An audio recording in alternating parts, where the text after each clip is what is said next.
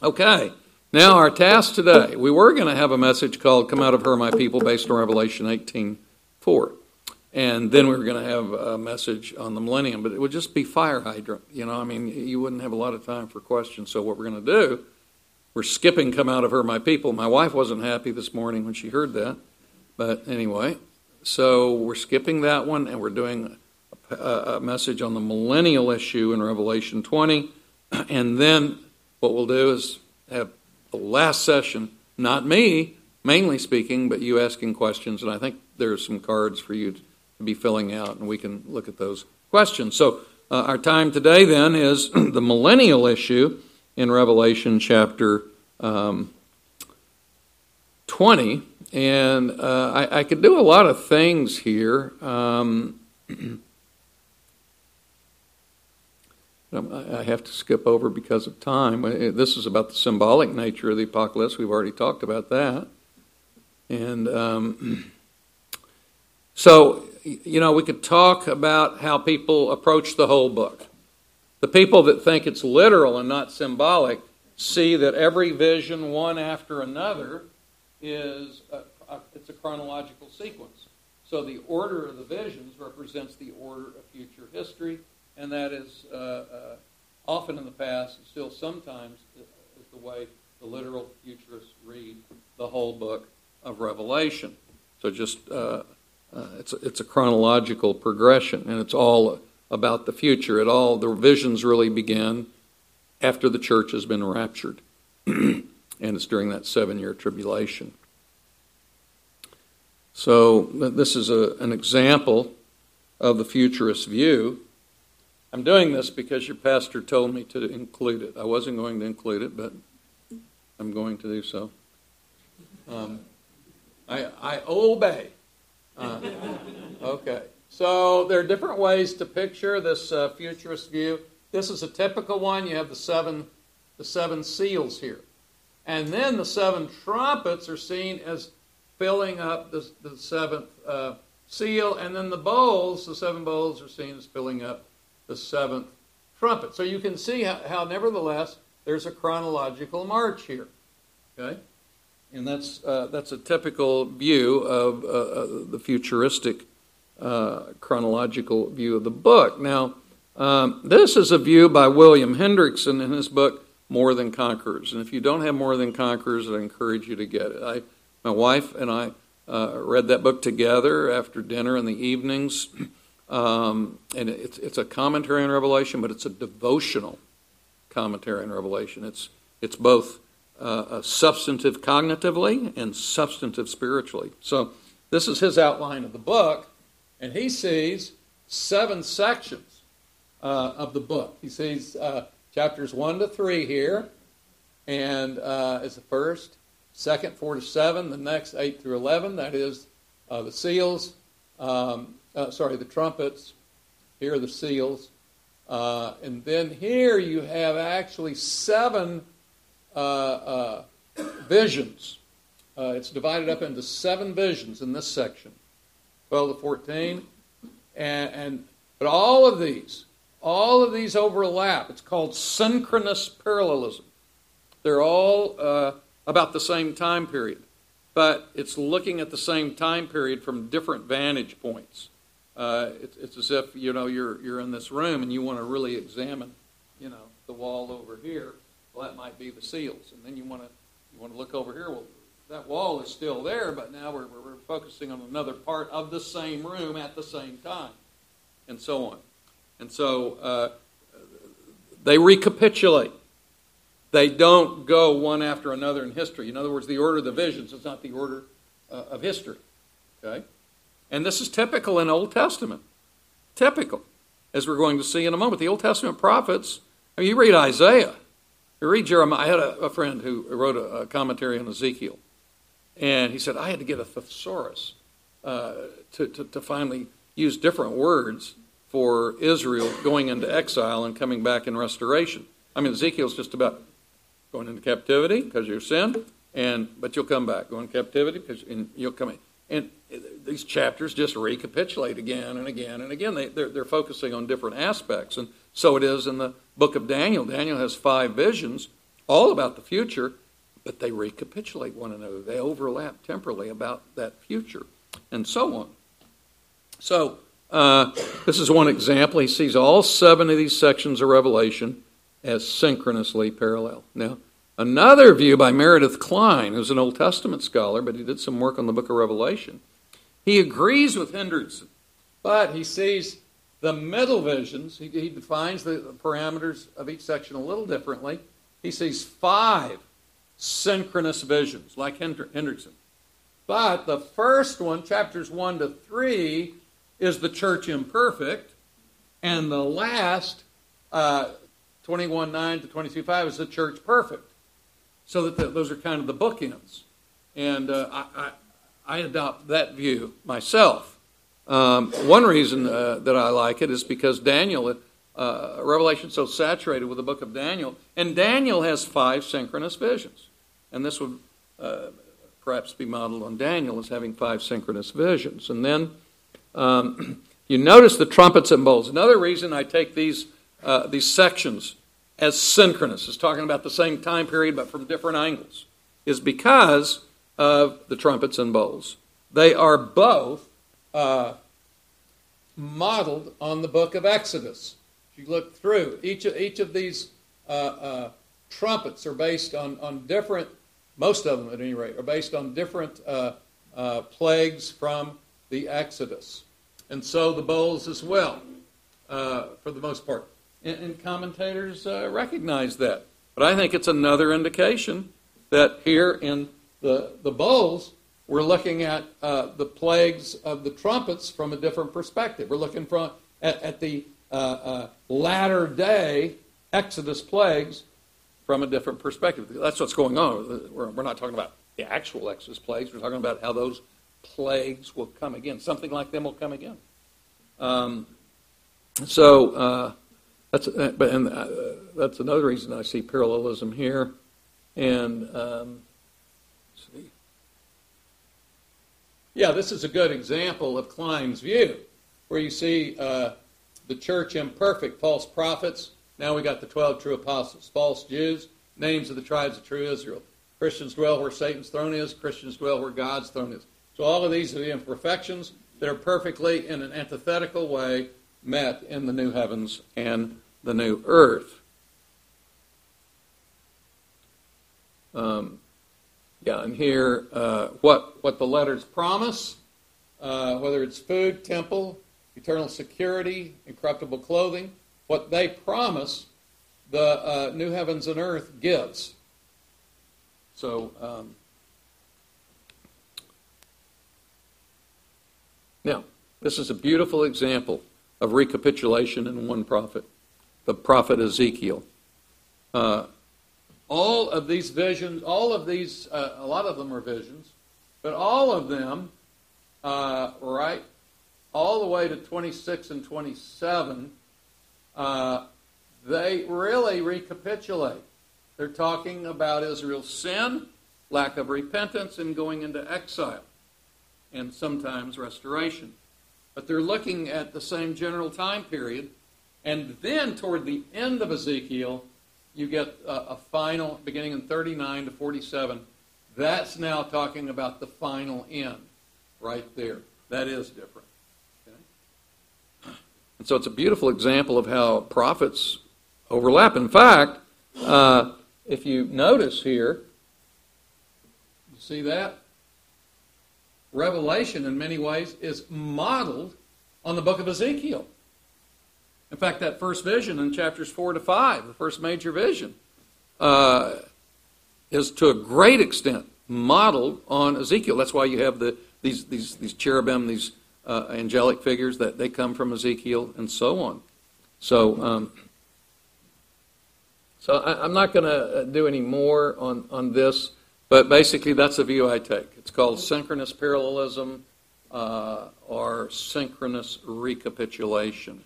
Um, I don't know if anybody has any questions because now we're going to get into Revelation 20. Uh, that's a very crass summary that I didn't plan on giving, but I thought, okay, I'll, I'll, I'll try to give a little summary of that. Um, any, any, any questions on, on, on that? I'm perfectly understood. It's amazing. Uh, yes. Yeah. Hendriksen is one, yeah. Mm-hmm. More Than Conquerors. Yeah, I would really recommend that book. You'll love that book. I, you know, if you're married, read it with your mate. It's it's a, you know, we just read maybe a couple of pages a night, and uh, we've continued to do that throughout our marriage. It's been great. That's when we have our time. Uh, we we study the Bible in the mornings by ourselves. We leave each other alone. So, yeah.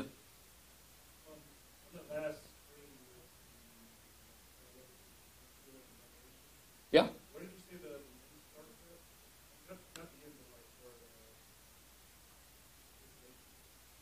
Yeah, it um,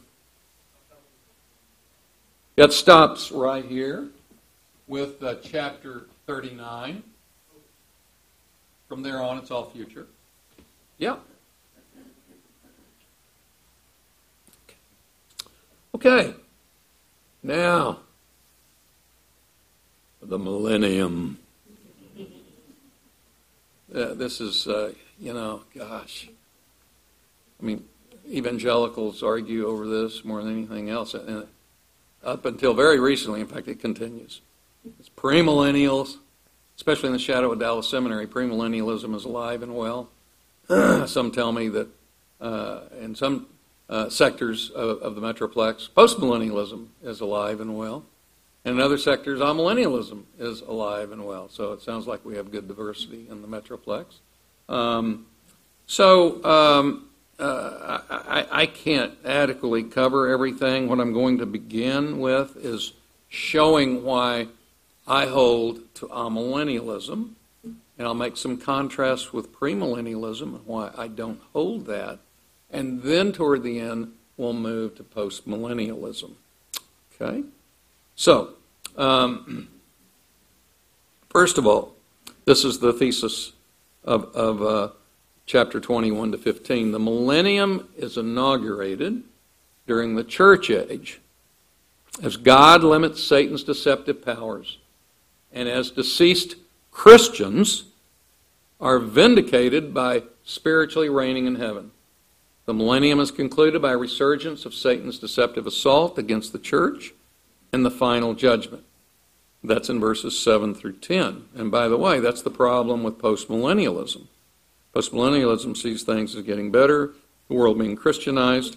This ends with Satan leading uh, hordes against uh, the covenant community. That, that clashes with a postmillennial view. So already I've begun to interact.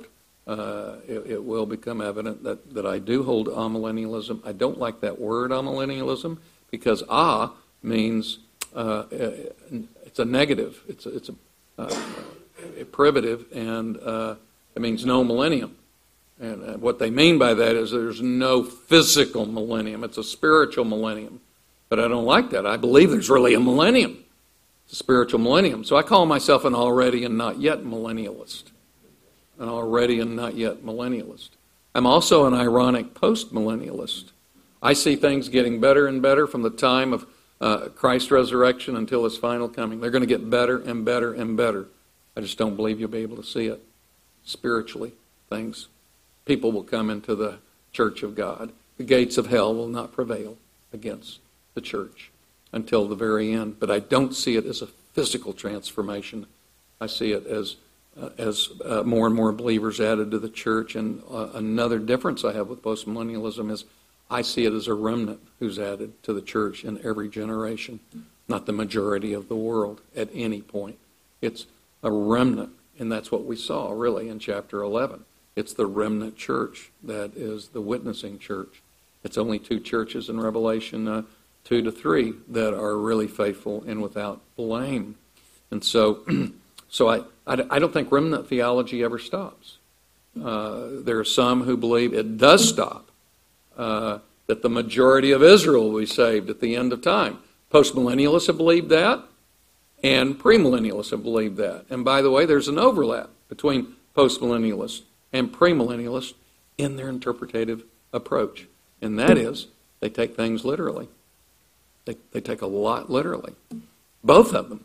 Whereas I would take them spiritually because of the way John uses the words. Temple is a good example. I don't think it's architectural. The way John uses temple of God and Paul and elsewhere, it's speaking of God's spiritual presence with his people. So those are some introductory comments. Um, now, we're going to have question and answer time, but you know, if you have a pressing question in the midst of this, please please ask me because it's likely that someone else uh, would have the same question. Now, um, let's see. So let's. Uh, I think it'd be nice to read the text. So um, let's read what we're talking about.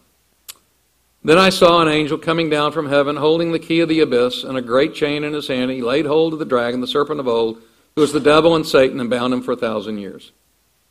And he threw him into the abyss and shut it and sealed it over him so that he would not deceive the nations any longer until the thousand years were completed. After these things, he must be released for a short time.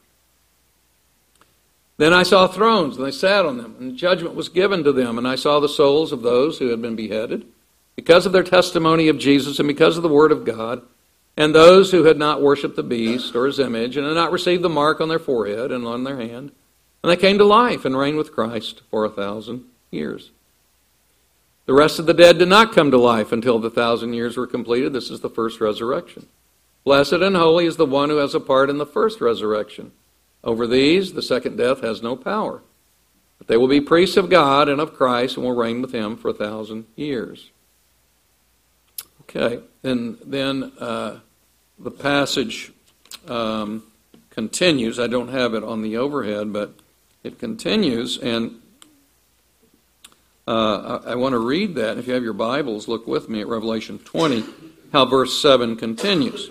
And when the thousand years are completed, Satan will be released from his prison and will come out to deceive the nations which are in the four corners of the earth, Gog and Magog to gather them together for the war. The number of them is like the sand of the seashore. And they came up on the broad plain of the earth and surrounded the camp of the saints and the beloved city. This is the opposite of a postmillennial progression. The, the majority of the world is surrounding the covenant community here. Um, and it goes on, uh, and fire came down from heaven and devoured them. So, so the covenant community is saved at the very end. Now, um, my main, uh, one of the main reasons that I'm an inaugurated millennialist, the millennium starts with the resurrection and ends uh, really when uh, the devil's released, technically speaking, from prison and gathers the hordes. That's when the millennium actually ends because it says after the thousand years, right? In verse 7. When the thousand years are completed, Satan will be released. So there's a little bitty period of time there, you see, after the millennium and before the very end. So um, the premillennialist has a wonderful point. Uh, well, let me put it this way has a substantive point, a significant point, because they say, if we go back, if you look at verse uh, 3, it says, they threw the uh, devil into the abyss, shut it, sealed it over him so that he would not deceive the nations any longer until the thousand years were completed. And so uh, I, I, have friends who, who, who are premillennialists or scholars, and we talk about this and say, you can't get around this. Uh, this is, um, you, if this is the millennium, Beale, that you're saying, why is the devil so active? Doesn't seem like he's uh, restricted very much to me. There's got to be a time when the devil's totally restricted. And that's the millennium, and it hasn't come. Okay? So, uh, what, what would I say about that? Um, well, context is the king, it is the queen, it is the governor, and it's the prime minister. That's another rule of interpretation. So what we want to do is we want to see what does the context say about the devil's imprisonment? What precisely is the devil being confined with respect to? And so again, read with me verse 6. Because verse 3 just says he confined, okay? Verse 6, or verse 7, And when the thousand years are completed, Satan will be released from his prison. Okay? So he'll become unconfined. And with regard to what? What will he become unconfined with respect to? It's verse 8. He'll come out and deceive the nations which are in the four corners of the earth, Gog and Magog, to gather them together for the war. The number of them is like the sand of the seashore. And they came up on the broad plain of the earth, surrounded the camp of the saints, and almost annihilated it. So, was the devil confined in every single way? The context in verses 7 and following say that the confinement of the devil was mainly with respect to not being able to mount an attack, to gather the nations together and mount an attack and annihilate the church. In other words, as, as it said in the gospel, the gates of hell will not prevail against the church. Uh, that's the point. But there will come a time when the gates of hell will prevail almost. And then fire will come down. So the devil, I don't think, is confined in every way in verse 3. He's confined in the sense that he cannot mount an attack, deceive, and gather together all the nations to come against the covenant community and annihilate it. That is, the, he, the gates of hell, Satan's gates, will not be able to prevail against the church. And I think it's somewhat similar. So we're saying that the devil's not confined in every way, but with respect to that major way. And, and we have something very similar in the gospel. Some people do make this comparison in uh, Mark chapter 3 and in verses 22 to 27. Uh, we have a parallel or a parable by Jesus. And he says in Mark chapter 3, beginning at verse 22, to give the context, the scribes who came down from Jerusalem were saying, He is possessed by Beelzebul, and he cast out the demons by the ruler of the demons. And he called them to himself and began speaking to them in parables. And Jesus says, How can Satan cast out Satan? And if a kingdom is divided against that itself, that kingdom cannot stand. If a house is divided against itself, that house will not be able to stand. If Satan has risen up against himself and is divided, he can't stand. Then he gives us further parable. parable. But no one can enter the strong man's house and plunder his property unless he first binds the strong man, and then he will plunder his house. Jesus there is talking about Satan and how he has bound Satan as the strong man. Satan's still plenty alive and well. He's after this there are other you know he inspires demons and this sort of thing, and he puts Jesus to the cross. Or he's still alive. But I think that it was at the temptation. That was Jesus' decisive victory over the devil that could not be reversed. From that point on, uh, that was the victory.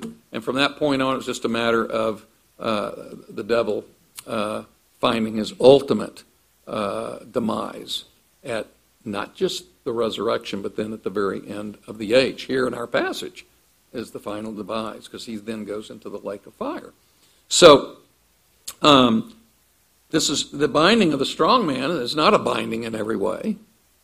In the context, uh, Jesus is saying, "I have restrained the power of the devil." Uh, yeah, he, he, can still exercise uh, his power, but uh, he's he's basically defeated. So um, I think that's a, that's a good parallel, and so um, that that's a that is the major argument of the premillennialist. Um, and that's my major response. I, any questions? I'm happy to take. Yes.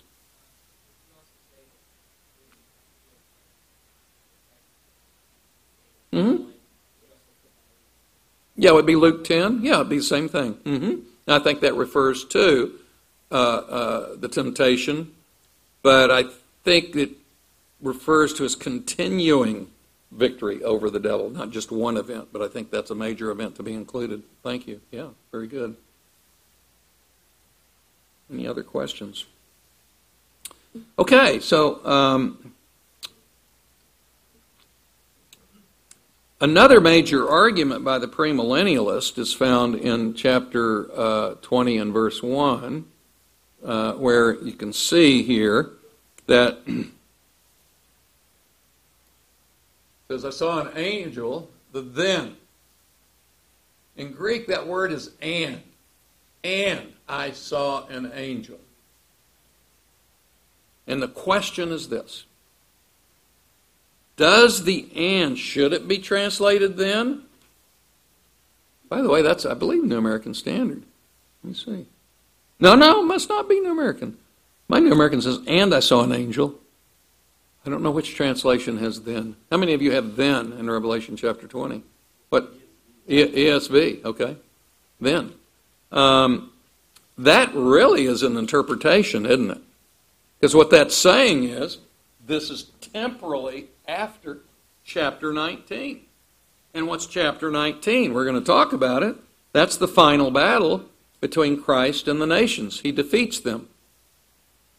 So if this is then, then the millennial passage comes after that defeat.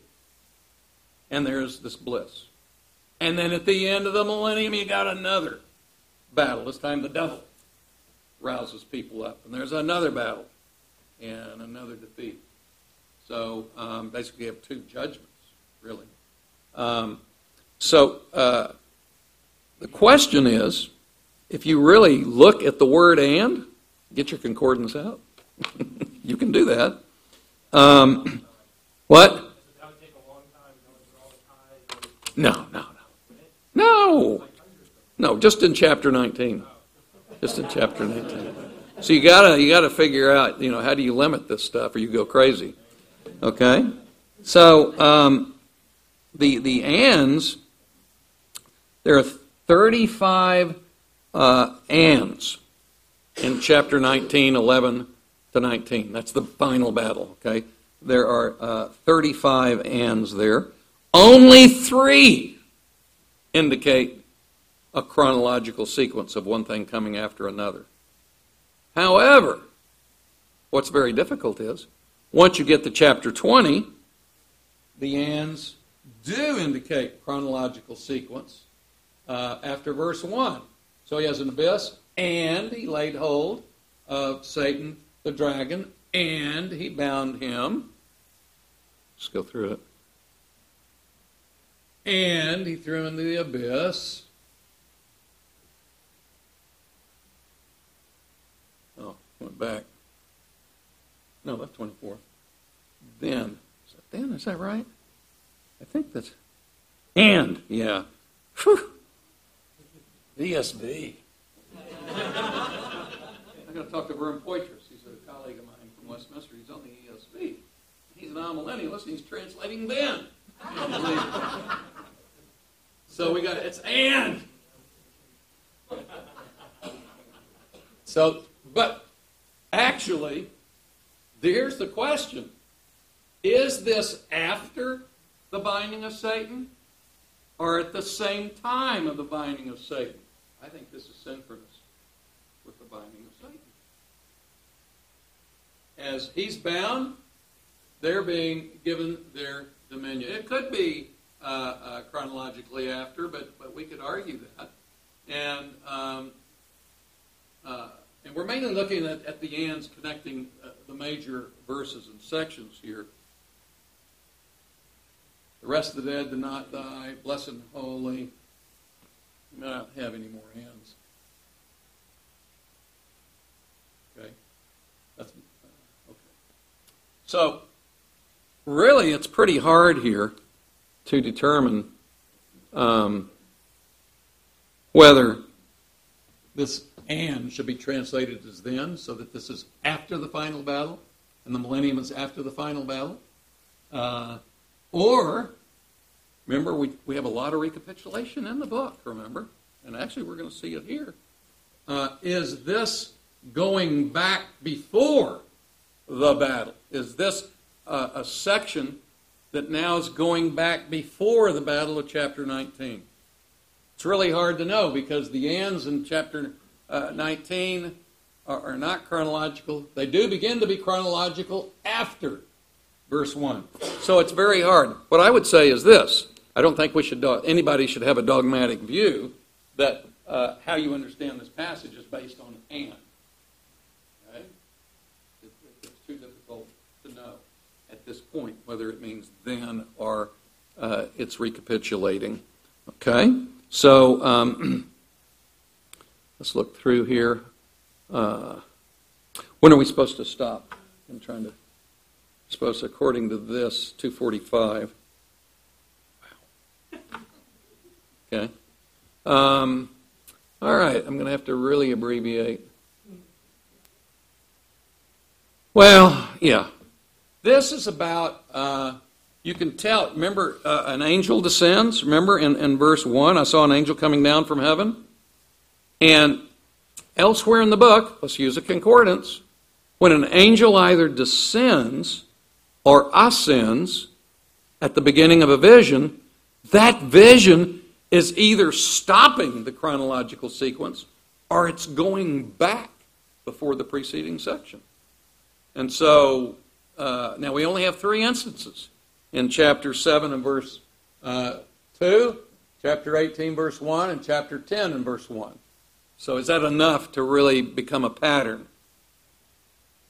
Um, I, I, I think it's tantalizing, and I think it kind of points a little bit toward this angel as he's descending. This is indicating that this passage is either stopping the chronological sequence or probably going back before that final battle in chapter 19. Um, I'm not going to do. Ah, yeah. Let's look at this. Remember, chapter 20 and verse 4 said, "And I saw thrones, and they sat upon them, and judgment was given to them." Now, the premillennialist, uh, and I believe the postmillennialist, if I'm not mistaken, sees that as actually uh, saints reigning upon the earth. Of course, all of this is symbolism, because um, we've been told to, to expect symbolism. And anyway, when you look at the words in verse 1, chain, dragon, serpent, verse 3, an abyss, um, those are pretty symbolic words. I don't think you can take those in a direct one to one way with physical reality. And so throne here occurs 46 times in the book. And uh, it always refers uh, to God's throne or the saints' heavenly thrones. Now, there's one place where it refers to Satan's throne of authority, but uh, uh 42 uh, times outside of Revelation 24, it refers to God's throne or the saints' heavenly thrones. It does not refer to a throne on earth. It does not refer to earthly thrones. I think that's important. Um, I think that goes against the idea that we're talking about a physical reign on thrones on the earth. Whether the postmillennial might take that view or the premillennialist definitely does. Um, so I'll take you through all the uses of throne. Okay, and then we have this parallel with Revelation 6 9 through 11. And there, um, notice the parallels. Uh, saw underneath the altar the souls of those who have been slain because of the testimony which they had maintained. And, and they're clearly exalted in heaven. They're, they're given a white robe to vindicate that the verdict upon them by the world has been overturned. That's part of the point of the white robe. And um, in Revelation 20, verse 4, likewise, I saw souls again uh, of those who had been beheaded here, those who were slain because of their testimony to Jesus, because of the testimony which they had maintained. Um, and my contention is that these people are reigning in heaven, as we'll see. Um, and, and I think this is a parallel passage showing that uh, indeed uh, uh, they've been exalted to heaven. These people are exalted to heaven. So when, when we see these people have been raised to reign on thrones, at their death, saints go to an escalated reign. They're already priests and kings on, on earth spiritually, but they go to an escalated reign uh, until the final age when they have full resurrection bodies. Because you realize that when saints die and they go to be with the Lord, they're not perfected. They're ethically perfected, but not physically. So it's still an imperfect state. Very interesting, uh, even though they are in God's presence. Um,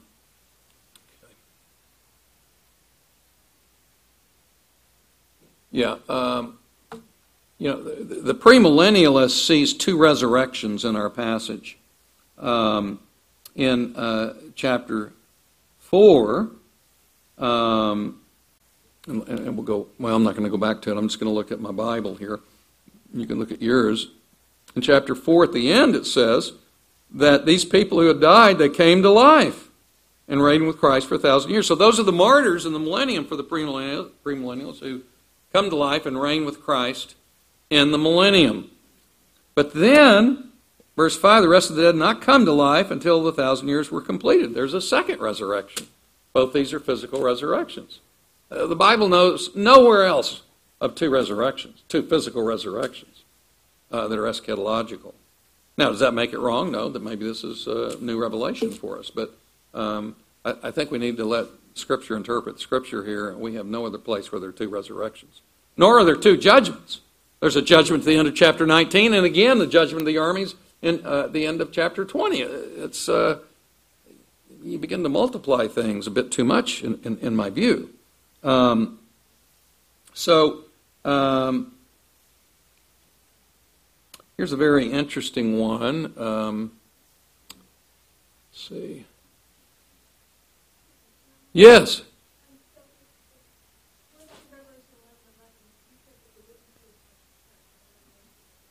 Yeah. It is. I think that's talking about the very end of time. Yeah. Yeah, parallel mode. Exactly. Beautiful. Thank you for that question. Excellent. Okay. Um, because remember, right after that is the judgment. And I think it's the beginning of the final judgment.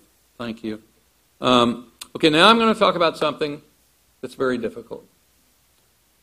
I'm not going to read it off the computer. It's so hard. Well, no, this one's not hard. Okay. This is probably one, but besides the abyss argument by the premillennialists, this is the second one that's probably the best argument for the premillennialists. And it is uh, that verses, verse 4 talks about a coming to life, and verse 5 talks about a coming to life. And uh, the premillennialist says that has to, they have, both have to be physical resurrections. They're too close together. If in one verse it's speaking of a spiritual resurrection and the next it's a physical resurrection, then let's just do away with language. Okay? Because I would argue that in verse 4, when it says, and they came to life and reigned with Christ for a thousand years, that's a spiritual resurrection into heaven, not physical. I say, oh, Bill, you're arguing for spiritual resurrection in verse 4, and then the very next verse when it says they did not come to life, and that, that's a physical resurrection? You're doing away with all meaning of words, and that's actually what some commentators say like Alford uh, in his commentary on Revelation. He says, If in a passage where two resurrections are mentioned, if the first resurrection may be understood to mean spiritual rising with Christ, while the second means literal rising from the grave, then there's an end to all significance of language, and Scripture is wiped out as a definite testimony to anything, and don't listen to Beale. Okay? In another commentary that's uh, written a, uh, a generation later by Robert Mounce, he says the same thing. So that's a good argument. In fact, if you look at the Greek word um, resurrection, in Greek pronounced anastasis, almost all of the time it does refer to a physical resurrection. So that's a good argument. They're trying to interpret, they're using the concordance now on me. And, uh, and they're coming back at me here in a polite, nice, humble way. And so, um, so let's look and see uh, uh, what I do with that, and, and, first of all, I want to just move ahead a little bit, and um, yeah, I want to show you how elsewhere in the New Testament you can have a physical resurrection discussed in the immediate context with a spiritual resurrection. So, John 5. John 5, the one believing who sent me has eternal life. Okay? That's resurrection and does not come into judgment, but has passed from death into life. By the way, eternal life is an, is an allusion to Daniel 12, too, where it says people will rise and have eternal life. So uh, that's definitely resurrection life. And, uh, and then they will live. These are all words from a Greek word called zao. Uh, and so just the Father has life, so the Son has life. And then at the end of the passage, it says, uh, uh, talking about the final physical resurrection, they will come forth those having done good deeds to a resurrection of life, those having practiced evil deeds to a resurrection of judgment. And there's that word, anastasis, that the premillennialist says is always spiritual. But you'll notice here that this resurrection is an actual quotation from Daniel 12 2, and it's begun to happen. An hour comes, and now is. Now is. When the dead will hear the voice of the Son of God, and those who hear will live. In other words, the, the Daniel 12 2 resurrection is inaugurated right here. It now is. Right here. Where is now? There it is. And now is. And then it will happen consummately. It happens spiritually, then consummately. Here it's called uh, a life. Here it's called resurrection. Notice, of life. And so that's pretty close parallelism, where you can have resurrection and life, just meaning the same things in the immediate same context. Uh, and we have this also in Romans. This is Christ was raised from the dead. Walking, you walk in newness of life. Uh, and he says, we will be in the likeness of his resurrection. Anastaseos, that's, that's the word for resurrection. We'll be in the likeness of his resurrection. For if we have died with Christ, we believe that we will live with him. Living is the same as resurrection here. But the life Christ lives, he lives to God. This is resurrection life, by the way. Christ is resurrection. So also you reckon yourselves to be dead to God, but living to God in Christ Jesus. Present yourselves to God as those alive from the dead. So the so zao, come to life, is used synonymously with resurrection here in the same, the very same context. So I, I, I, really don't have a problem with that. But furthermore, what's very interesting about that passage in Revelation 20 um, is this: what you have here you have souls of those who had been beheaded. Okay, that's a first death.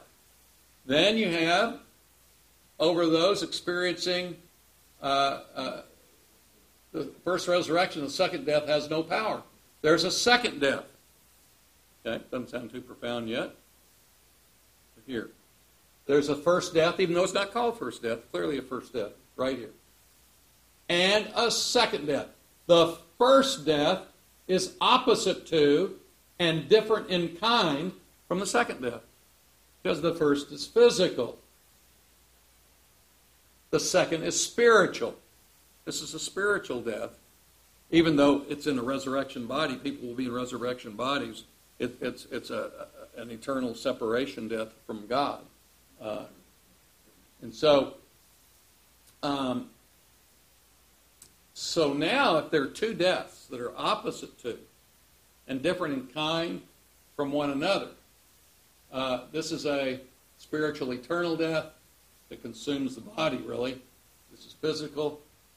So here, the saints came to life. I think that's spiritual life.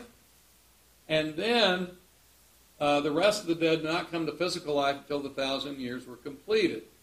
So you've got uh, a resurrection that's spiritual and a resurrection of the dead, the final unbelieving dead at the end of time, that is physical.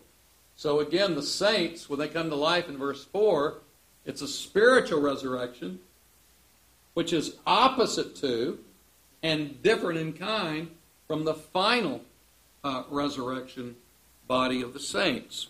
And so uh, I, I, I, think that uh, what we have here is um, this, this idea of opposites. For example, when it, Hebrews talks about the first covenant, the old covenant, and the new covenant. The old covenant is different to and opposite in kind to the new covenant. They're different in quality. One has uh, Jesus Christ has accomplished the new covenant. The old covenant failed because of the priests that could die and the sacrifices that weren't eternal, and so on. Um, or we talk about the first Adam and the last Adam. Uh, the first Adam is different to, uh, in kind, and opposite to the last Adam. He, first Adam disobeyed, he died.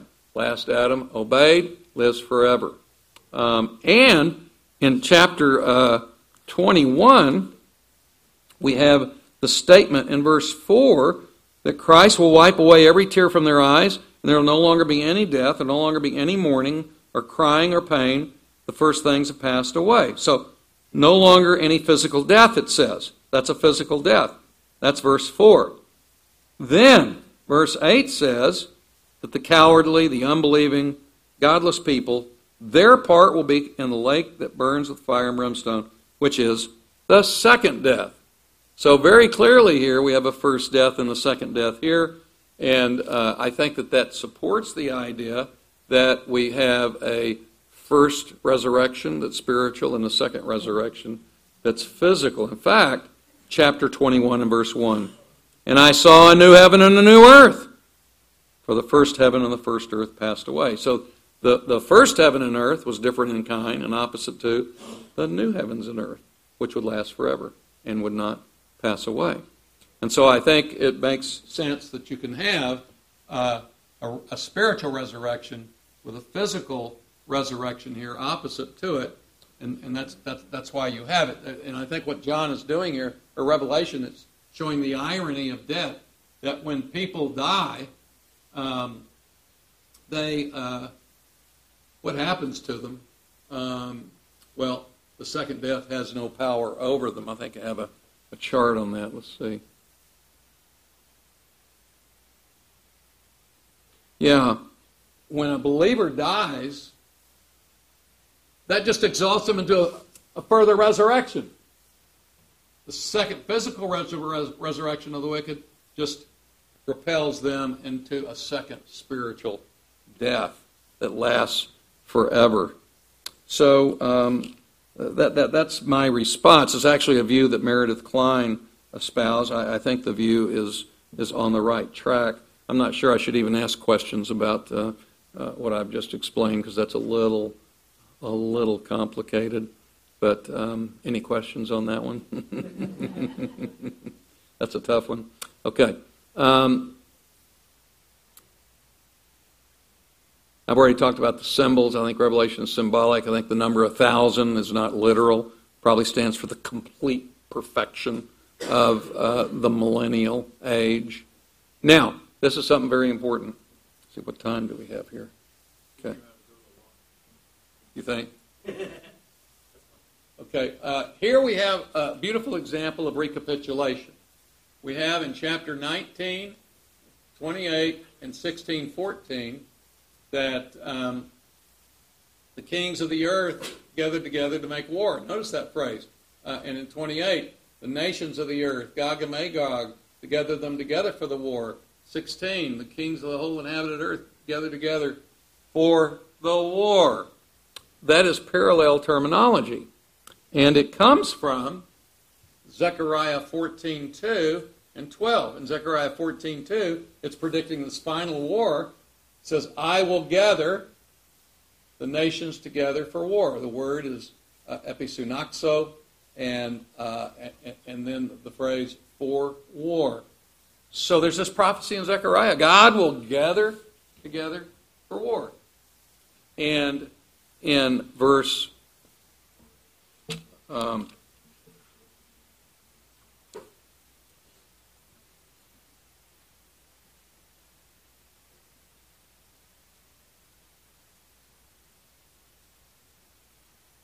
yeah. Um, these are all parallel. We're talking about the, it's the same prophecy from Zechariah chapter 14. It's the same prophecy There's going to be God will gather nations together for war. And you find that three times. Not talking about three different fulfillments of the prophecy. It's talking about the one fulfillment. And it's rep- he, he, he mentions it three different times to emphasize it. These aren't three different fulfillments. This is one fulfillment that three different passages give. This is an example of recapitulation. And so, where it says in chapter 19, remember that's the final war, and we're wondering, oh, is chapter 20 after the final war? No. Chapter 20 and verse 8 says, after the millennium, there's the war. That means the millennium is before this war and before that war. I'm excited, but I'm not sure people are following. Me. Any questions about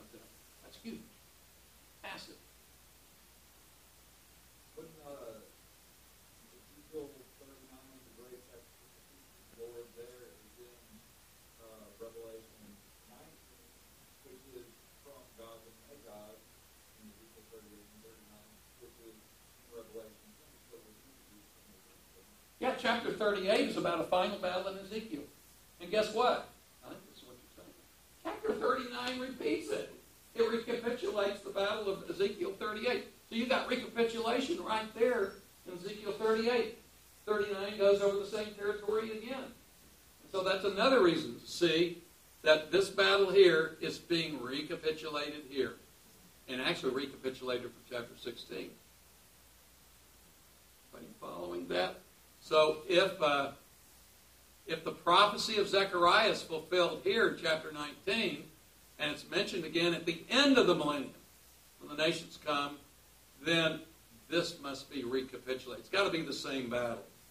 Now, there's some people who say, no, this is a, here's the first stage of the battle, the second stage of the battle, and the third stage of the battle. That all gets too complicated for me. I'm a simple person. And uh, it's possible. All things are possible. But is it probable? We don't have three fulfillments anywhere in the New Testament. Um, I, I think it's likely it's recapitulation, especially since I think there are examples of recapitulation throughout uh, the book of Revelation, as I've already argued. Let's go to another one. This is very similar. Notice here. Here in chapter 19, in describing the destruction of the enemy who comes against Christ, Ezekiel 39 is mentioned. Come, assemble for the great supper of God. And then Ezekiel 39, 18 to 20, uh, which is um, gathered together to make the war against him who sat upon the horse and against his army. So you, you have these armies on horsemen, Ezekiel 39, 18 through 20. And so then when you come to the battle at the end of the millennium, you again have references to the Ezekiel battle. They're a little different, but you still have the war there as here. Uh, but you have these references to the final Ezekiel battle. Again, it just shows Ezekiel 39 recapitulates 38, and so Revelation 20 recapitulates chapter 19. Beautiful. But it, they're just uh, modeling after the prophets. That's what the prophets did. Recapitulated. So what that what does that mean? It means that the millennium precedes this battle. Okay? Because uh, premillennialists want to say the millennium comes after this battle, but there's a problem. Because at the end of the millennium, you have the battle again. It's just more likely that this is recapitulating this, and so that the millennium that comes before this final battle in chapter 20 precedes the final battle of chapter 19 as well.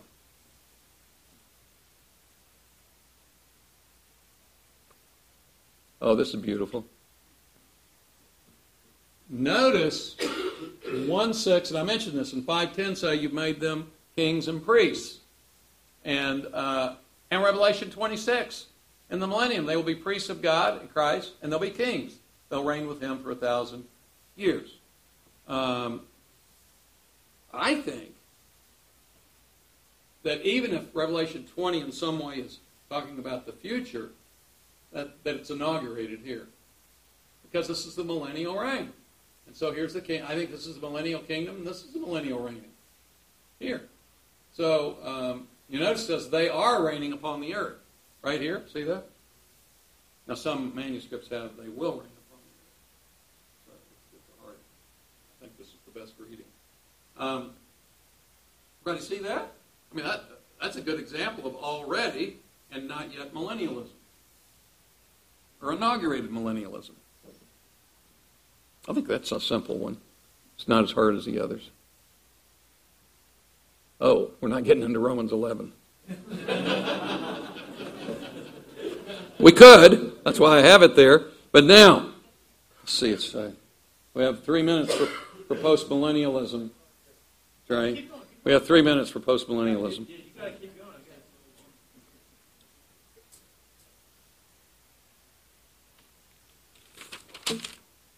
Now, before we leave the subject, uh, any questions about the, the uh, amillennial or inaugurated millennial view and Revelation, uh, the premillennial view? Any questions about that? Okay. See what we can do with postmillennialism.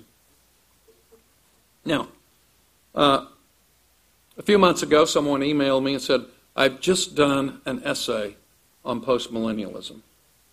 Uh, it's by an amillennialist, and he says, I, have submitted this to a journal and I'm hoping it'll be published. Would you read over it? So I did, and I really liked it.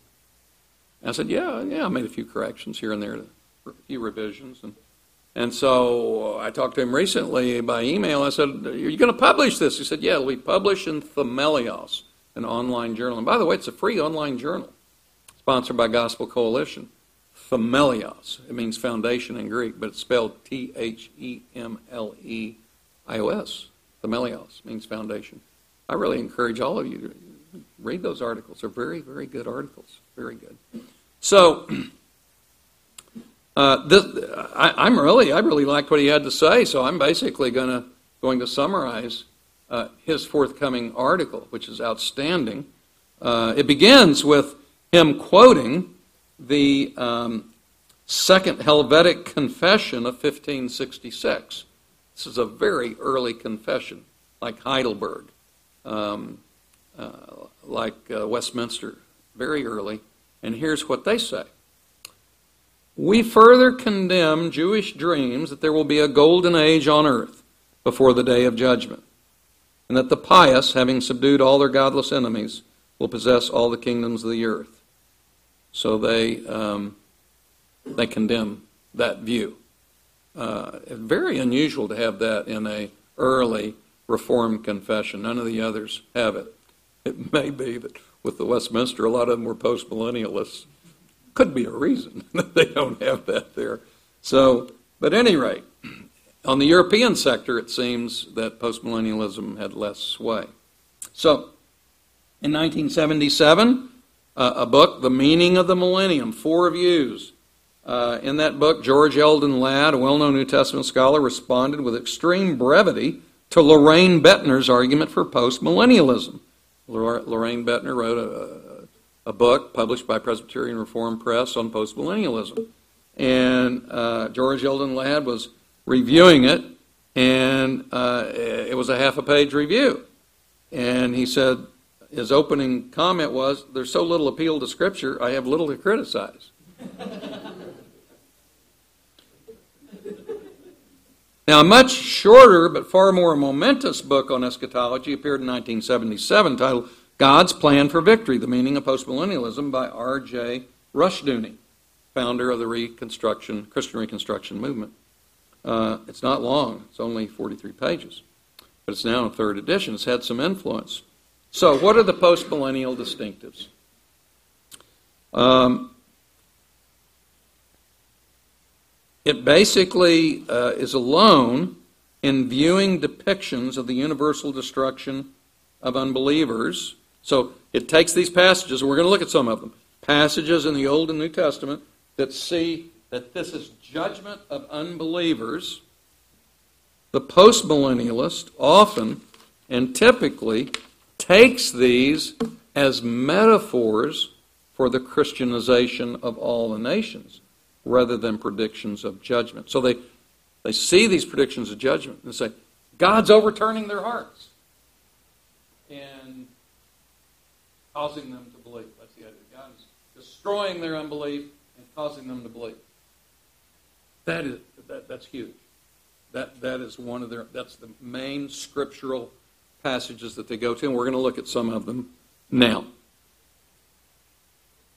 The burden, though, is to show from Scripture that the promised time of universal well being and godliness, including the elimination of all Christ's enemies except death, must come to pass on earth before Christ's final coming. So there must be this final golden age, and they need to show that.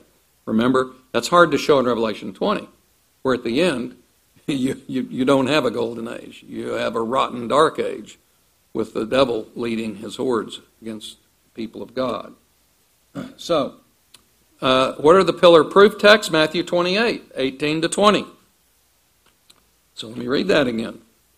Um, well, not again. I don't think I've read it yet. Well, I may have.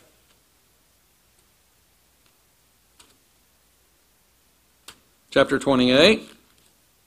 He says, verse 19, Go therefore, you remember, uh, very famous, and make disciples of all the nations, baptizing them in the name of the Father, and of the Son, and of the Holy Spirit, teaching them to observe all that I commanded you, and lo, I'm with you always, even to the end of the age.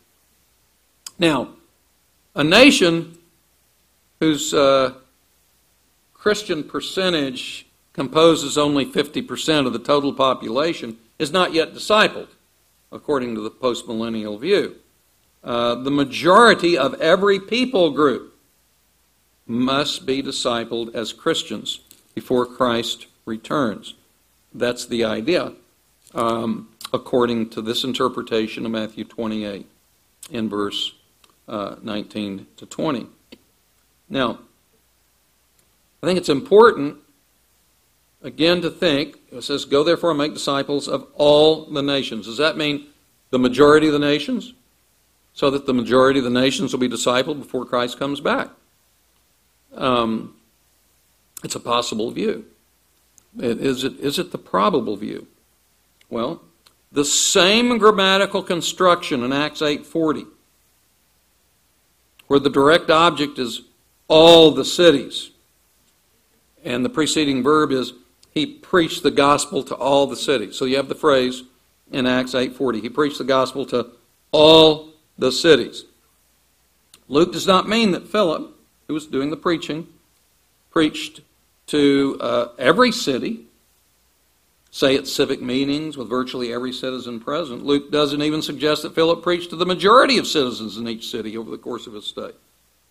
The phrase preach the gospel to all the cities does not imply a citywide comprehensiveness, even for the majority of each city. I mean, when you think about it, it's almost pedantic to think about. It describes preaching the gospel to individuals in those cities. Likewise, in our passage, Matthew, to disciple all the nations does not imply that the majority of each nation would be discipled. It describes, I think, making disciples of individuals from or in those nations. So I think that we've got to be careful here. Um, now, another point all the nations does not imply worldwide comprehensiveness either. For example, in Matthew 24 14, we're trying to, you know, use our concordance again. It says, This gospel of the kingdom will be proclaimed throughout the whole world as a testimony to all the nations. That's interesting when postmillennials interpret that passage. Here's what they say they believe that that took place already in the generation of the apostles, in the sense that the gospel went uh, out to the nations, and that that penetration was enough to say the gospel's been preached to the nations, and it will continue to be preached. Um, in fact, in um, uh, yeah, let's see. Yeah, um, that they don't believe in that passage that um, uh, the gospel was proclaimed throughout the totality of every nation during the apostolic era. They ascribe neither nationwide nor, nor worldwide comprehensiveness to the prophecy in uh, Matthew 24 14. So this is just an example where postmillennialists are a little inconsistent. Now, we're all inconsistent, okay? Uh, so, but here's a place where they see preaching the gospel to the whole world as a testimony to all the nations. For them, in that passage, it doesn't refer to all the nations. So there's an inconsistency. And thirdly, Paul declared in the first century, this is very interesting, not only had the gospel been, quote, proclaimed in all creation, but also that in all the world it is bearing fruit and increasing. Well, that's the time of Paul. We know that wasn't happening in China. We know that wasn't happening in Alaska. We know that wasn't happening in where New York City is, et cetera, et cetera. But basically, since the gospel had penetrated into the, the, the Gentile world, Paul can say, it's begun. The gospel to the world has begun. Um, Romans 10:18 says that the gospel had gone out to all the earth, to the ends of the earth. Wow, Very interesting. Uh, so, Richard Gaffin concludes the universal circumference of the gospel's triumph has been drawn by the ministry of the apostles so far as God has revealed his purposes. The subsequent process of filling in that circle could have been and can be terminated at any time. Now, still on, on chapter uh, 28, in verse 19, the Great Commission, together with the parables of the mustard seed and the leaven, engender confidence that the kingdom of God is continually growing and advancing to the end of the world. Postmillennialists take this in a very physical way, but it doesn't stipulate the degree to which the universal circumference of the gospel's triumph is. Um, and furthermore, it doesn't specify the nature of the kingdom. It doesn't say it's physical. Could well be spiritual. In fact, I think it is spiritual. That's why the leaven parable says it grows invisibly, uh, in my view. So, so uh, this passage is a pillar passage.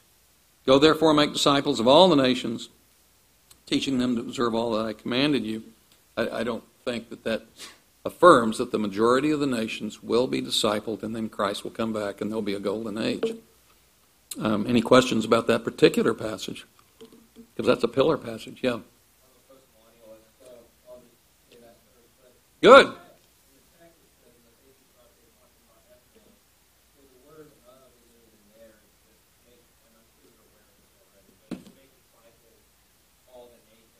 Uh huh. So the nations are the direct objects of the Okay. Yeah. So I mean, sure, it's people within the nation, but uh, to say it's just people of the nation, I think that's it's not That's not the way you would translate it, though. You don't say make disciple all the nations. Well, it doesn't make it English, but Well, you got to make sense of it. That's why Greek can't be a one-to-one language uh, in the English. Uh, if you've studied Greek, which you appear to have done so, you, you can't like with a prepositional phrase and an infinitive, you can't uh, you, you can't translate those directly. But even if you translate it that way, it still doesn't uh, nullify, for example, what um, Luke has said in um, chapter 8 and verse 40, where it says the direct object is tas poles pasas, all the cities. There it is. You can translate it. There you can translate it directly, and it follows the verb he preached the gospel to, tas poles, Acts 8.40. Yeah. Same construction. So, and there it's clearly not all the cities. So um, I, I'd want you to explain that passage and why you explain it differently from the Matthean passage. But that's good. It's good to. Uh, uh, I hope we have more post millennialists. It'll make this a more healthy session. more thought. I have to look. No, no more thoughts. I don't want to hear. Okay, well, Jo- I'm joking. but in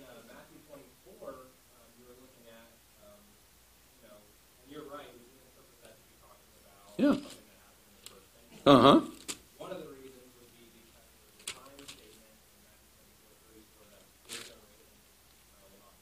you've been Yeah. Yes. we're, we're, I'm, bound, I'm bound to that time statement that it's within this generation that all the things will take place. But in addition to that uh, point, it also says the whole Age which could be known as like the whole entire land or something, the whole Roman Empire. Yeah. And so it's not as though we're just saying, oh, that says whole world there, that's the whole world there. There's actually different words there, oikumene. Um, so I would say it's not necessarily, I'm What's a witness to all the nations, though? Witness to all the nations. That's a further definition. You've got to let context be king, king and prime minister of what oikomene is. But nevertheless, uh, I, I think that that's, I think that's an inconsistency. You've got all the nations in Matthew uh, chapter 28. In here, it's not every nation. So, um, well, let's keep going. Thank, thanks for that interaction. No, it's good. It's it's it's very good because often I don't have the um, uh, luxury of having real live uh, uh, positions that disagree with me and having the time to go back and forth, which I'm very grateful uh, to Trey for. Um, so I'm, I'm, ready for more um, salvos uh, across my uh, face uh, as time goes.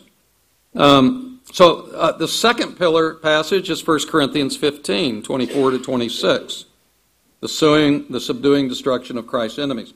By the way, I will say, it would have been really nice to have a, a, a and well premillennialist here in my earlier um, discussion of premillennialism because uh, that keeps the lecturer honest. So um, they're always, it's always different to present a view um, that you don't hold, and to have someone there who holds the view and, and can respond back. So that's good. It's good.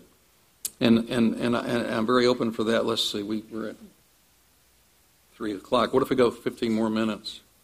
And then, and then, and then take a break at maybe 3.30? Or, or 3.15, okay. 1 Corinthians 15, 24 to 26. 1 Corinthians 15, 24 to 26. It's a second pillar passage.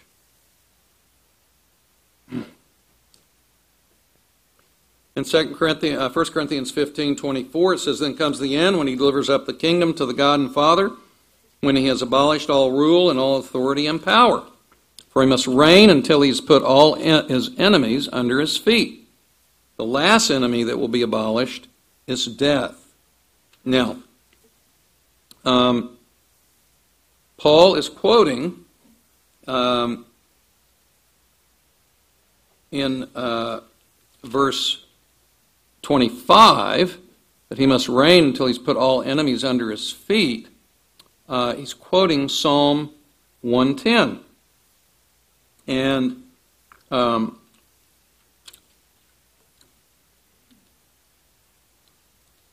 some postmillennialists believe that verse 24 then comes the end when he delivers up the kingdom to the God and Father, when he has abolished all rule and authority and power.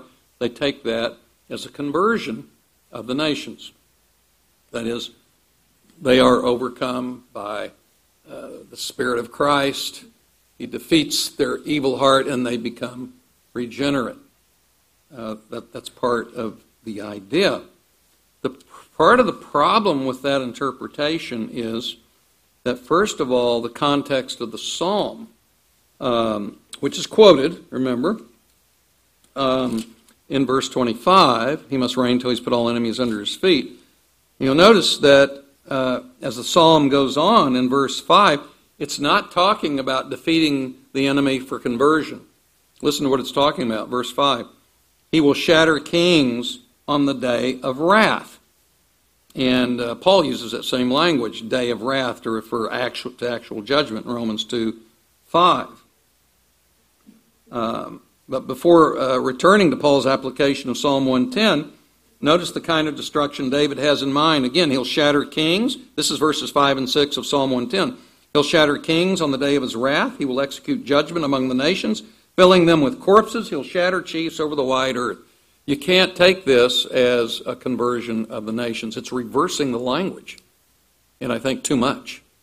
Uh, I think way, way too much. Um, And so, likewise, um, Psalm 2, verses 8 through 9. Listen to that. Quote, I will give you the nations as your inheritance and the ends of the earth as your possession. You'll break them with a rod of iron and dash them in pieces like a potter's vessel. And this is taken as a prophecy of the conversion of the nations. Again, I think this is way too much of a reversal of the language. There's no warrant for it. Um, so, um, and furthermore, uh, in verse 24 of 1 Corinthians, when it says that he abolished all rule and authority, um, he says the same thing in verse 26. The last enemy that will be abolished, same Greek word, katargeto, same Greek word. The last enemy that will be abolished is that's definitely putting down an enemy. And so I don't think you can uh, understand in verse 24, when he's abolished all rule and authority of power, that that's a conversion of the nations. So furthermore, all authority, rule, and power refers to demonic, heavenly rulers, not earthly rulers, as is very clear in Ephesians chapter 1, where it says that at Christ's resurrection, uh, he was raised far above all rule and authority and power and dominion and every name that is named. And that those are evil uh, powers and authorities is very clear from that famous uh, text in Ephesians 6, which says, if you, you remember, it's the spiritual armor passage. Finally, be strong in the Lord and the strength of his might. Our struggle is not against flesh and blood, but against the rulers, powers, world forces of this darkness, spiritual forces of wickedness. So uh, it's not even talking about enemies on the earth at that point. It's talking about heavenly evil enemy. So I, I think that the exegesis, the actual interpretation of these texts, is taken to mean the opposite. These are judgment texts. They're not judgment of the heart that results in conversion. That's the way they're taken. I think it's uh, uh, taking them too figuratively. Um, so we've already mentioned Revelation 20 and verses uh, 7 to 10, where this age ends darkly, not in a golden, shining age. I think that's difficult. Um, and then uh, that final battle in Revelation 19. Uh, if you have your Bibles, I'd like you to turn there. That final battle, Revelation 19.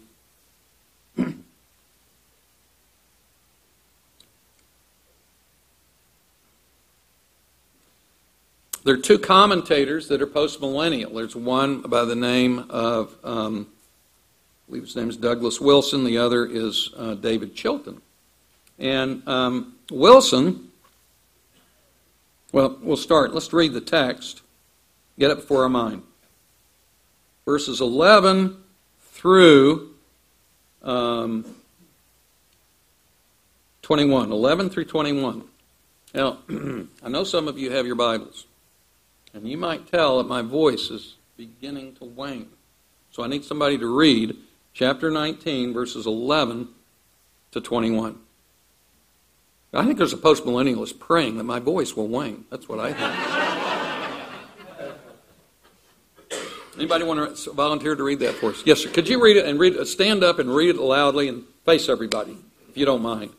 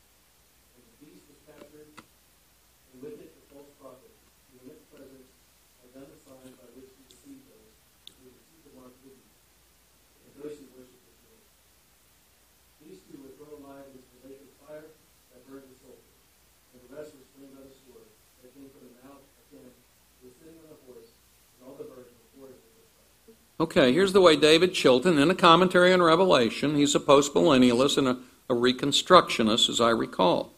Um, that means that he believes in such a transformation positively, progressively, that it will affect culture, it will affect the law, and that the Mosaic law will be reinstated uh, into our governments, in some way, and that eventually that will lead until into this golden age. And so um, here's what he says quote, St. John in this passage is not describing the second coming at the end of the world. He is describing the progress of the gospel throughout the world, the universal proclamation of the message of salvation, which follows the first advent of Christ.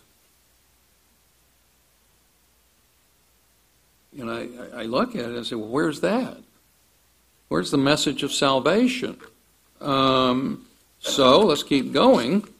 Uh, first of all, in this passage, John borrows from Psalm 2 9. Notice uh, in uh, uh verse 15, he will smite the nations, rule them with a rod of iron. That's from Psalm 2 9. He alludes to Isaiah uh, 63 1 to 6 and, and other passages which are judgment passages uh, behind each of these descriptions, and I could go through them with you. Chilton posits that this predicts, quote, the message of the gospel, the word sword of the Spirit, would go, which goes out from Christ's mouth and destroys his enemies by converting them. So let's look at that. That would be a nice one to look at because that's Isaiah 11 4. And, and so let's look at it, verse 15. From his mouth comes a sharp sword, so that with it he may smite the nations, and he'll rule them with a rod of iron. So that's a conversion of the nations. So let's do our concordance study. You remember that phrase? Coming out of the mouth. Um, it's a four or five word phrase in Greek. You remember? It always refers to judgment. Refers either to the sword coming out of Christ's mouth in chapter 1, which is the sword of judgment, and he makes that clear in uh, chapter 2. And um, to, to believe that uh, the, the, the church of uh, Pergamum, where uh, he says, I'm coming to you quickly, and I'll make war against them with the sword of my mouth. And, um, and so, likewise, this passage seems to be, uh, as its context in 11.4, Isaiah 11.4 uh, says this, this is the, where the allusion comes from. Um, But with righteousness he will judge the poor and decide with fairness for the afflicted of the earth. He will strike the earth with the rod or the sword of his mouth. And with the breath of the lips he will slay the wicked. So this is judgment language here. And so uh, Chilton says this is about the, the gospel word sword uh, uh, ministry of the Spirit. It goes out from Christ's mouth and destroys his enemies by converting them. First of all, looking at the phrase coming out of the mouth, it's always judgment, uh, about six times. And so I, I, think it's likely the case here. I don't think you could transform this into a conversion passage. Um, so to say that the killing of the Antichrist followers by the sword proceeding from his mouth refers to conversion, I think is to reverse the meaning. And especially, I mean, you can see things aren't going too well in uh, verse uh, 17 come assemble for the great supper of God in order that they may eat the flesh. I mean, this is a pretty horrible war here. This is not conversion. And um, I, think, I think that uh, Chilton has overreached.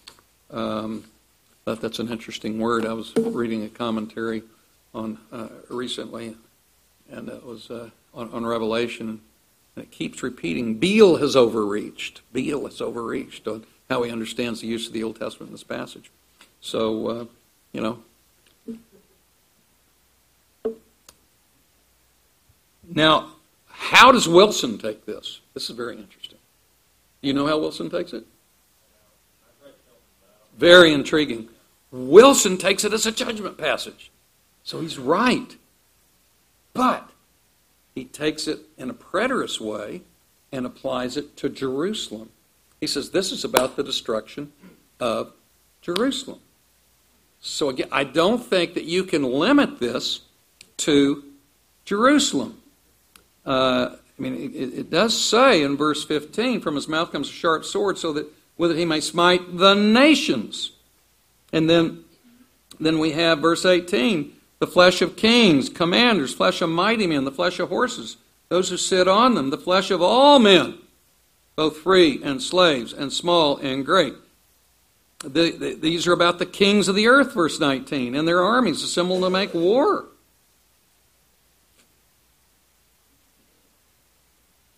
So I, I, it's hard to make that Jerusalem. Uh, I think it's really, really hard.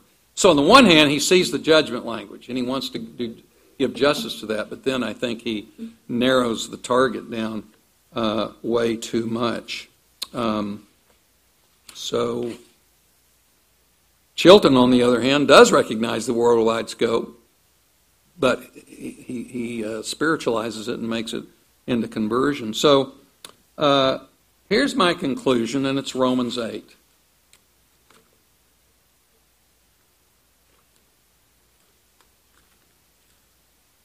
And again, I actually appreciate postmillennialism because I think it's right in one regard. It does talk, it is, I do think there's a spiritual advance from the time of Christ's resurrection to the end. And I agree.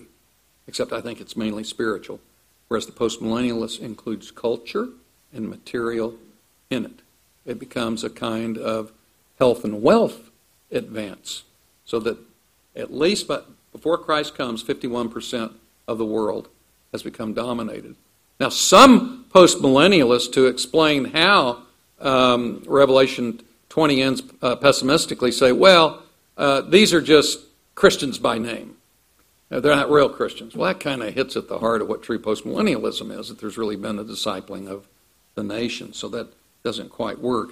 But Romans 8 says this Verse 18 I consider the sufferings of this present time are not worthy to be compared with the glory that is to be revealed to us. For the anxious longing of the creation waits eagerly for the revealing of the sons of God. For the creation was subjected to futility, not of its own will, but because of him who subjected it in hope. That the creation itself will be set free from its slavery to corruption into the freedom of the glory of the children of God. Now, is that at the time of a golden age? Uh, is, that, is that before Christ returns? Well, it goes on. For we know the whole creation groans and suffers the pains of childbirth together until now. And not only this, but we ourselves, having the first fruits of the Spirit, even we ourselves groan within ourselves, waiting eagerly for our adoption as sons, the redemption of our body. And so this groaning will end when our body is redeemed. And so I, I see this, this, this period of the effects of the fall continuing until Christ returns. Um, so I, I, don't see in this unresurrected world that people will, uh, uh, that the world will, will, will, grow in a spiritual and physical way in terms of Christianization. Um, as in John 16:33 says, "In the world you have tribulations," and um, Acts 16 14:22 says, "We enter the kingdom of God through many tribulations." Uh, Jesus tells Pilate, "If my kingdom were this world, my servants would have been fighting." So, um, again, the, I, I, think uh, it, it's an overstatement of many of these passages to take them as passages about uh, the progressive uh, um, progress of the world until a golden age. Now, uh, could I could I ask your name in the back? I'm Will Will? Yeah, Will. Will. Um, I thank you for your earlier uh, question. It was really a good one and, and your point. But do you want to make any points here that you think are really that you think are the, the best ones? Maybe I haven't covered. What would you what, what do you want to go for?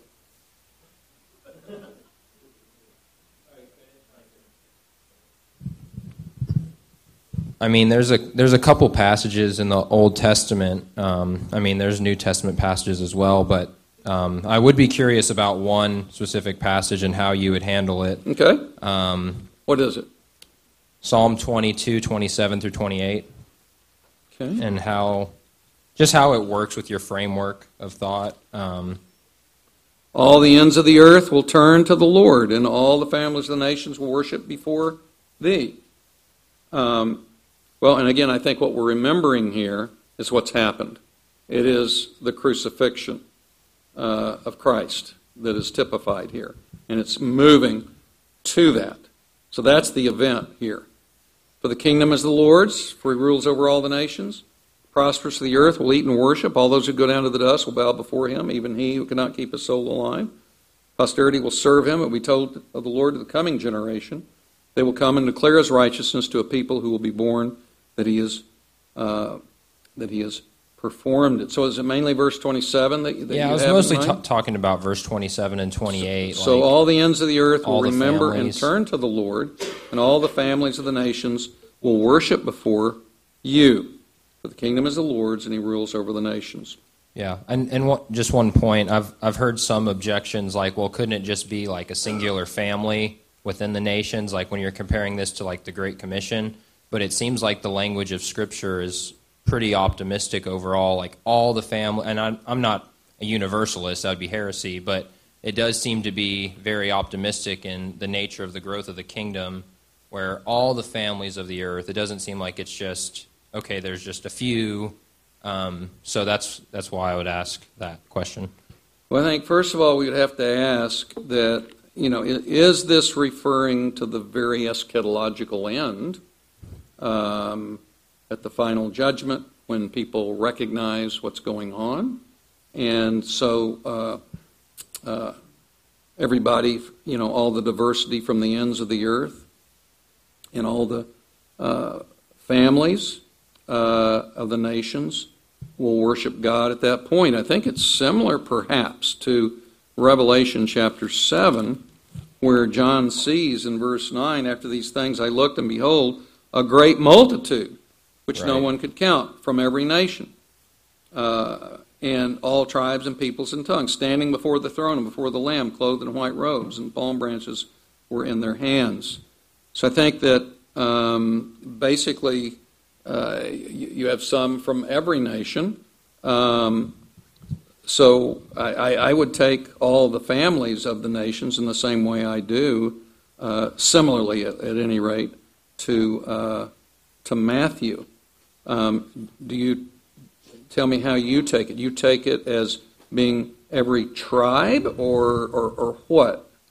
Well, yeah, I mean, when I look at the language of Scripture, you, um, even in Revelation 5, it's all nations, tribes, and tongues. And again, I'm not saying that it's every single individual without exception, but it seems like that sort of like repetitive, all nations, tribes, tongues, uh, Daniel 7's like all peoples.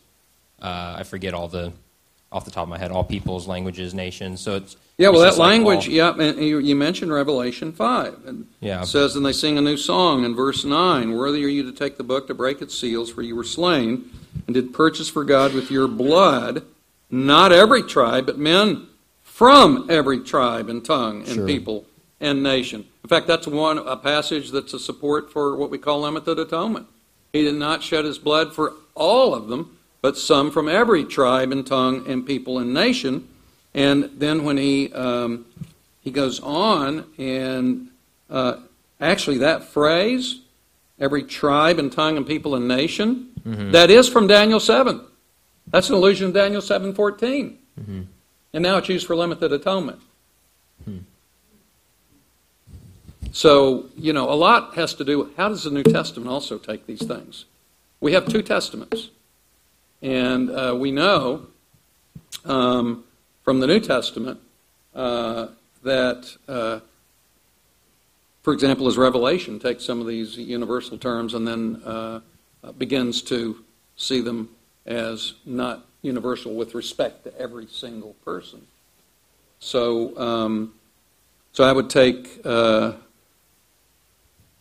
all the ends of the earth. Remember, that's imperialism with all the families of the nations.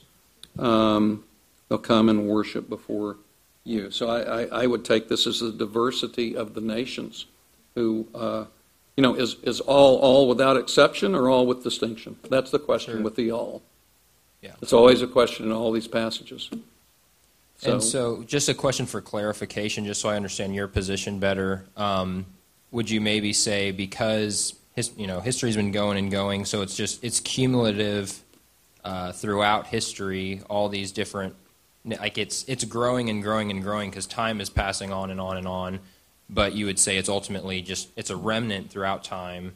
Um, but I don't think we ever get away. I, the biblical theology of the remnant probably starts before Noah, but definitely with Noah, and I don't think it ever stops.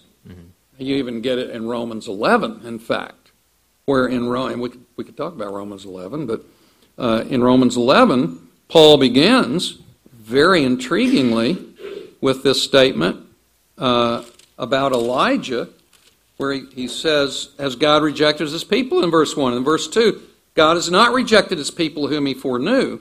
Or do you not know what the scripture says in the passage about Elijah, how he pleads with God against Israel? They have killed your prophets. They have torn down your altars. I alone am left. Wow, he, he had a real extreme view of the remnant. Uh, but what is the divine response to him? I have kept the majority of Israel, not just you. Thank you. Someone said no.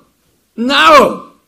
He says, what is the divine response? I've kept 7,000 men who have not bowed the knee to Baal. And then he says, in the same way, then, consequently, there has also come to be at the present time a remnant according to God's gracious choice.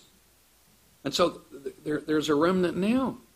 And then, when he says in verse 26, and let, we can interact on this one, I, I imagine you have a view on it, um, and that is, and so all Israel will be saved. How do you take that all?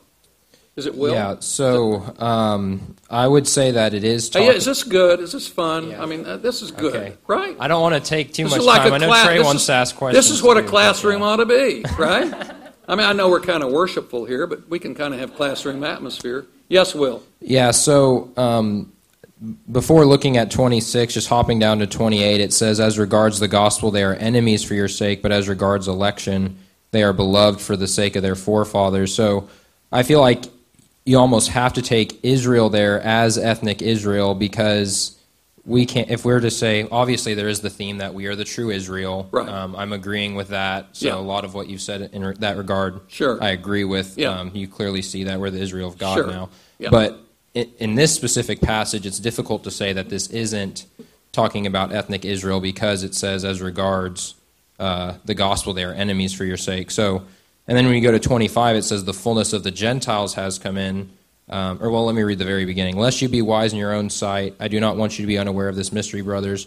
A partial, a partial hardening has come upon Israel until the fullness of the Gentiles has come in, and in this way all Israel will be saved. And so, the way I take it, when you look at, and you probably are aware, I know you're aware of this, but ethnos could mean nation, and so I think it's the fullness of the Gentiles. So all other nations are saved, and then Israel is the last of the nations to be saved um, at the end of time. Which ethnos are you talking about? What verse? Uh, verse 25, the fullness of the Gentiles comes in. Ah, yes, okay. Thank so you. the way Yeah. I understand that is Yep. it's all nations Yep. before Israel. Israel's actually the last of the nations, and you see something similar to that in Isaiah 19, where it has uh, I think it's Isaiah 19:25, but it's like how does it phrase it? It's like there's Assyria first, and then Egypt, and then Israel will be numbered third. So it's not like they're just this prominent first people. It's like they're numbered third among these other nations. So yeah, I'm not sure I would take that as chronological sequence. We need Well, yeah, maybe not of that. chronological sequence, but just Among others. yeah, it just says first, second. I mean, that's I just think what you're the text exactly right, by the way, that this is ethnic Israel. Okay, I think you're exactly right. So let me tell you how I understand the passage. sounds good. Um, it was we're looking at chapter 11 and verse 26, and so all Israel will be saved. Now, see, I don't know if I have this. Let's check it out. Let's see.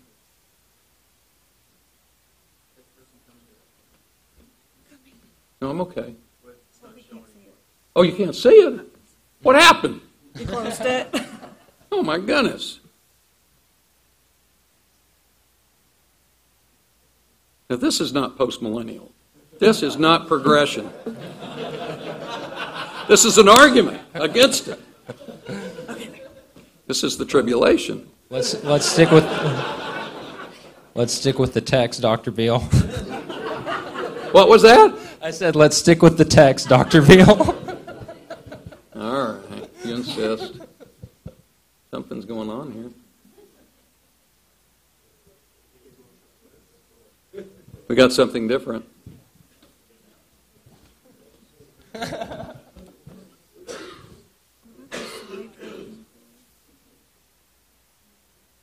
Beautiful. Oh, thank you. Good. Thank you so much. Okay.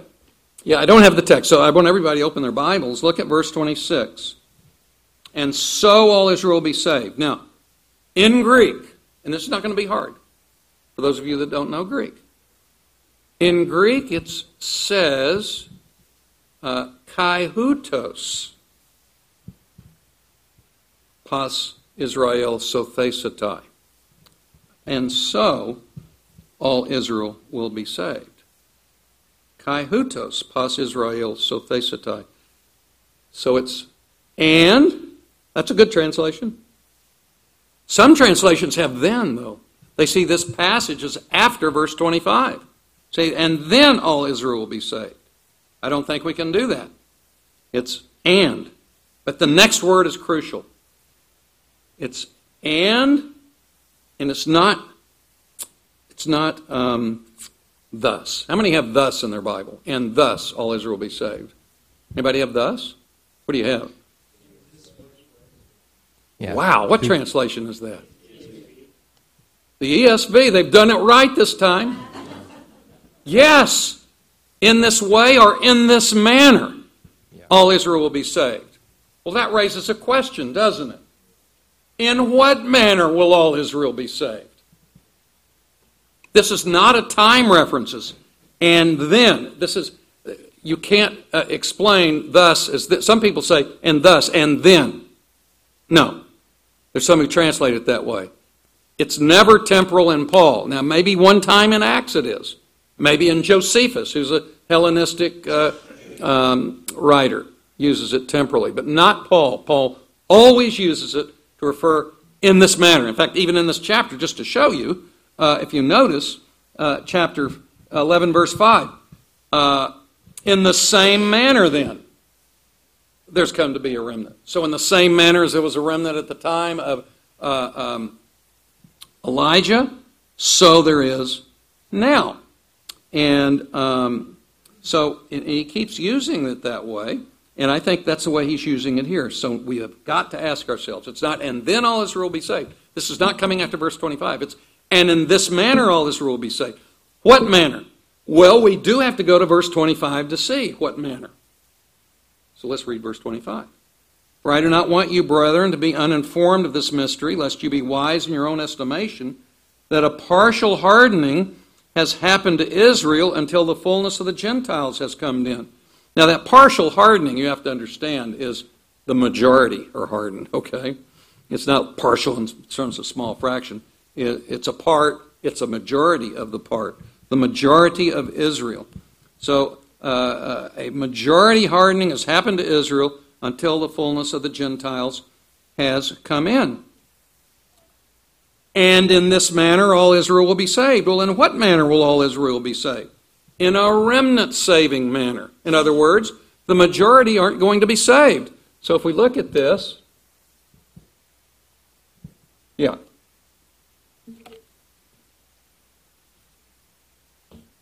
So uh, here is one view. This is the futurist view. Uh, and there are some Reformed people. Even John Murray held this view. So there are some that, that hold this view. And Murray was an amillennialist, by the way. Um, so the, the view I disagree with is this one that the full number of the Gentiles is being saved during the church age, and then all Israel, the majority of Israel, are saved. I don't think that's what this passage is saying, even though I have close friends who do. Douglas Moo uh, uh, think so. We had a debate about it before students. We had a good time, had dinner beforehand, and joked, and, and then got mad at each other.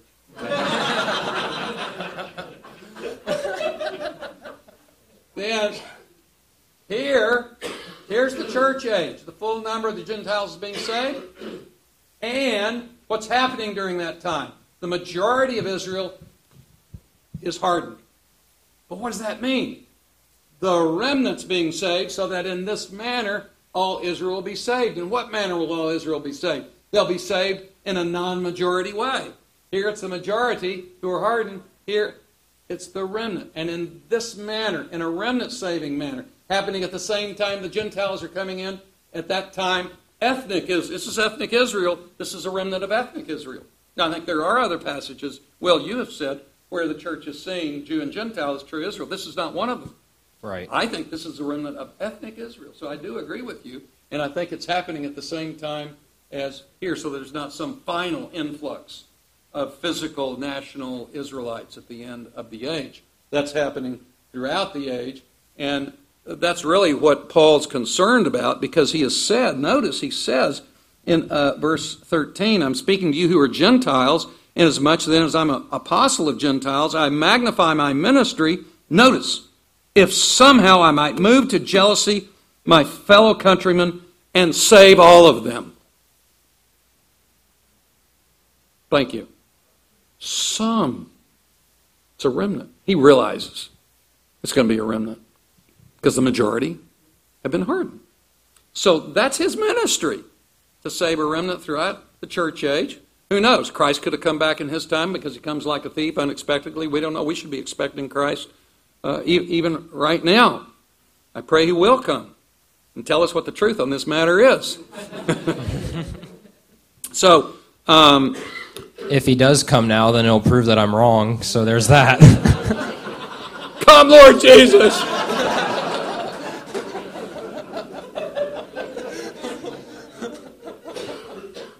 See if I have anything else to say. Um, yeah, it's interesting to look at the uh, allusions and quotations in Romans 9 through 11.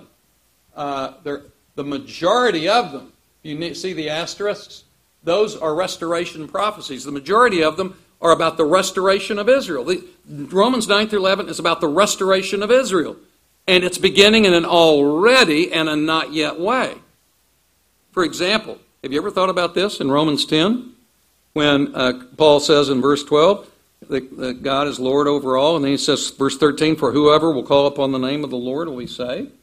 That's from Joel, chapter 2. In verse 32, it's about Israel. Now it's clearly about Jew and Gentile. So here's a case where a prophecy about Israel is fulfilled in Jew and Gentile. But in this case, uh, in our case, I think this is talking only about ethnic Israel that's being saved throughout the church age, but it's only a remnant of them. So, um, so that's uh, any questions about Romans? Any, that's a that's a very tough one, and in fact, I'm embarrassed to try to summarize it so quickly. Um, but I yes.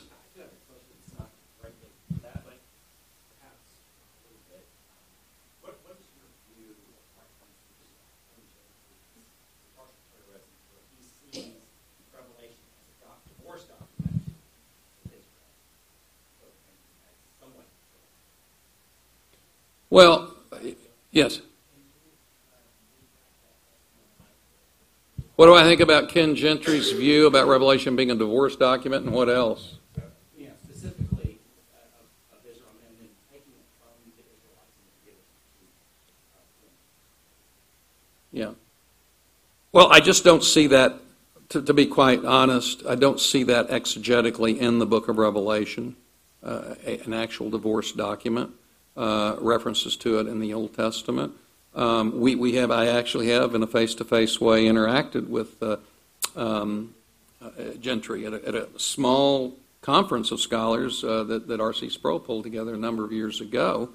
And um, so I, I, I can tell you a few of the places where I radically disagreed with his programmatic approach. Uh, one of them is in chapter 1, where it says in verse 7 Behold, he's coming with the clouds, and every eye will see him, even those who pierced him, and all the tribes of the earth will mourn over him. Well, that phrase, every eye will see him, even those who pierced him, all the tribes of the earth will mourn over him, that is from Zechariah 12:10. He takes that as judgment. This is judgment, and that's the tone of the whole book. Well, I mean, I think he's right. There, there is judgment in the book.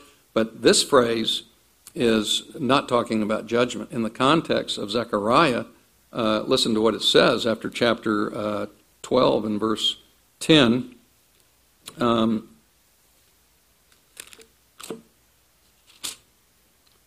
I'll pour out on the house of David and on the inhabitants of Jerusalem the spirit of grace and of supplication.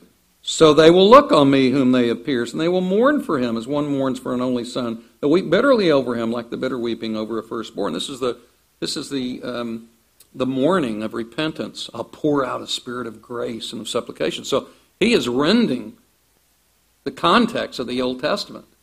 This is not about judgment. Uh, intriguingly, I've been talking about postmillennialists that turn judgment text into conversion text. Here's a case where he, probably as a postmillennialist, turns a conversion text into a judgment text. It's kind of interesting. But that, that, that's one example where I would disagree with him uh, exegetically. He's a very kind person. We had a very amicable uh, in, in interaction. At that time, I had just finished my commentary on Revelation, and I think he was doing his book as, as, as well. So I, uh, that's not an in-depth uh, reply to what you're saying, but um, if you wanted to bring up a particular text that you know demonst- you think demonstrates his view, I'm happy to hear that, and then I could interact with it. But generally, I just don't see Scripture affirming that broad idea of revelation as a divorce text. Um, I, I, do think that. Uh, see, the problem is, um, as you've seen, um, to say that now Israel's rejected and it's being given over to the church. On, on one level, that is true. The church has its problems, as I've already argued. We are in this covenantal relationship, in a sense, modeled on Israel's covenant, and we have become like Israel of old. Uh, the majority of the church has become hardened, anesthetized, and, uh, and, and, so um, not all is well on planet Earth with the church. And so um, I, I, would have to, you know, is, is we went through various texts, we would disagree in this way. I think it's huge. You have got to let the meaning of the Old Testament text always carry over into the New. Now, there may be small uh, exceptions to that. Let me give you an example, small exception. In Galatians, uh, in, in, chapter 3, you will all remember it, it says, um, Cursed is everyone who hangs on a tree. And speaking about Jesus there.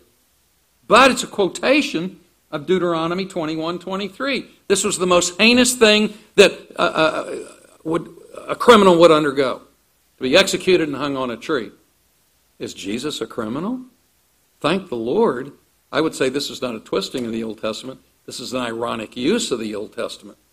Jesus took the criminal's punishment for us so we would not have to take it. Thank the Lord for that ironic use of Deuteronomy uh, 21. But that would be an example. Um, I had a doctoral student who did a um, dissertation on um, statements in the book of Revelation that looked like they were opposite in meaning to their Old Testament context. And um, some of them he saw as ironic, others he saw as, um, well, they're not as opposite as we think. So, uh, w- one person uh, is a scholar, he's made fun of my view because he disagrees with me that the Old Testament context always inform us positively about what is going on when that context is quoted in the New. He thinks the New Testament writers preach the right doctrine, but not from uh, the right text. They preach the right doctrine from the wrong text. Uh, sometimes, like preachers. I don't know if you've ever heard a preacher, and he, you open the Bible, he gives the scripture reading, concludes with, Thus endeth the reading of God's word, and no truer words were spoken about the rest of, of his passage because uh, his message. He, you wonder where is this guy? Certainly not talking about the passage he read. And so um, uh, this this fellow, this particular scholar, thinks that uh, New Testament writers will do that and um, quote texts, but use them in totally opposite to what their meaning was in the Old Testament for their own purposes, but they were inspired. It's very interesting. And so um, this particular scholar quotes me and he says, You know, Beale, uh, he thinks if you just do enough hard work in those Old Testament passages, that you'll ultimately find a solution for why they're used in the way they are. And he thought that was kind of a funny criticism. I said, Yes, it's exactly my view. So I, I, I, I, I don't know. Um, he thought that was some kind of weakness in my view. I, I don't see it. So I think, uh, are we supposed to, are we going to come back? Take 10 minutes come back up. 10 minute quick break. We got any questions. Okay, 10 minutes. Have some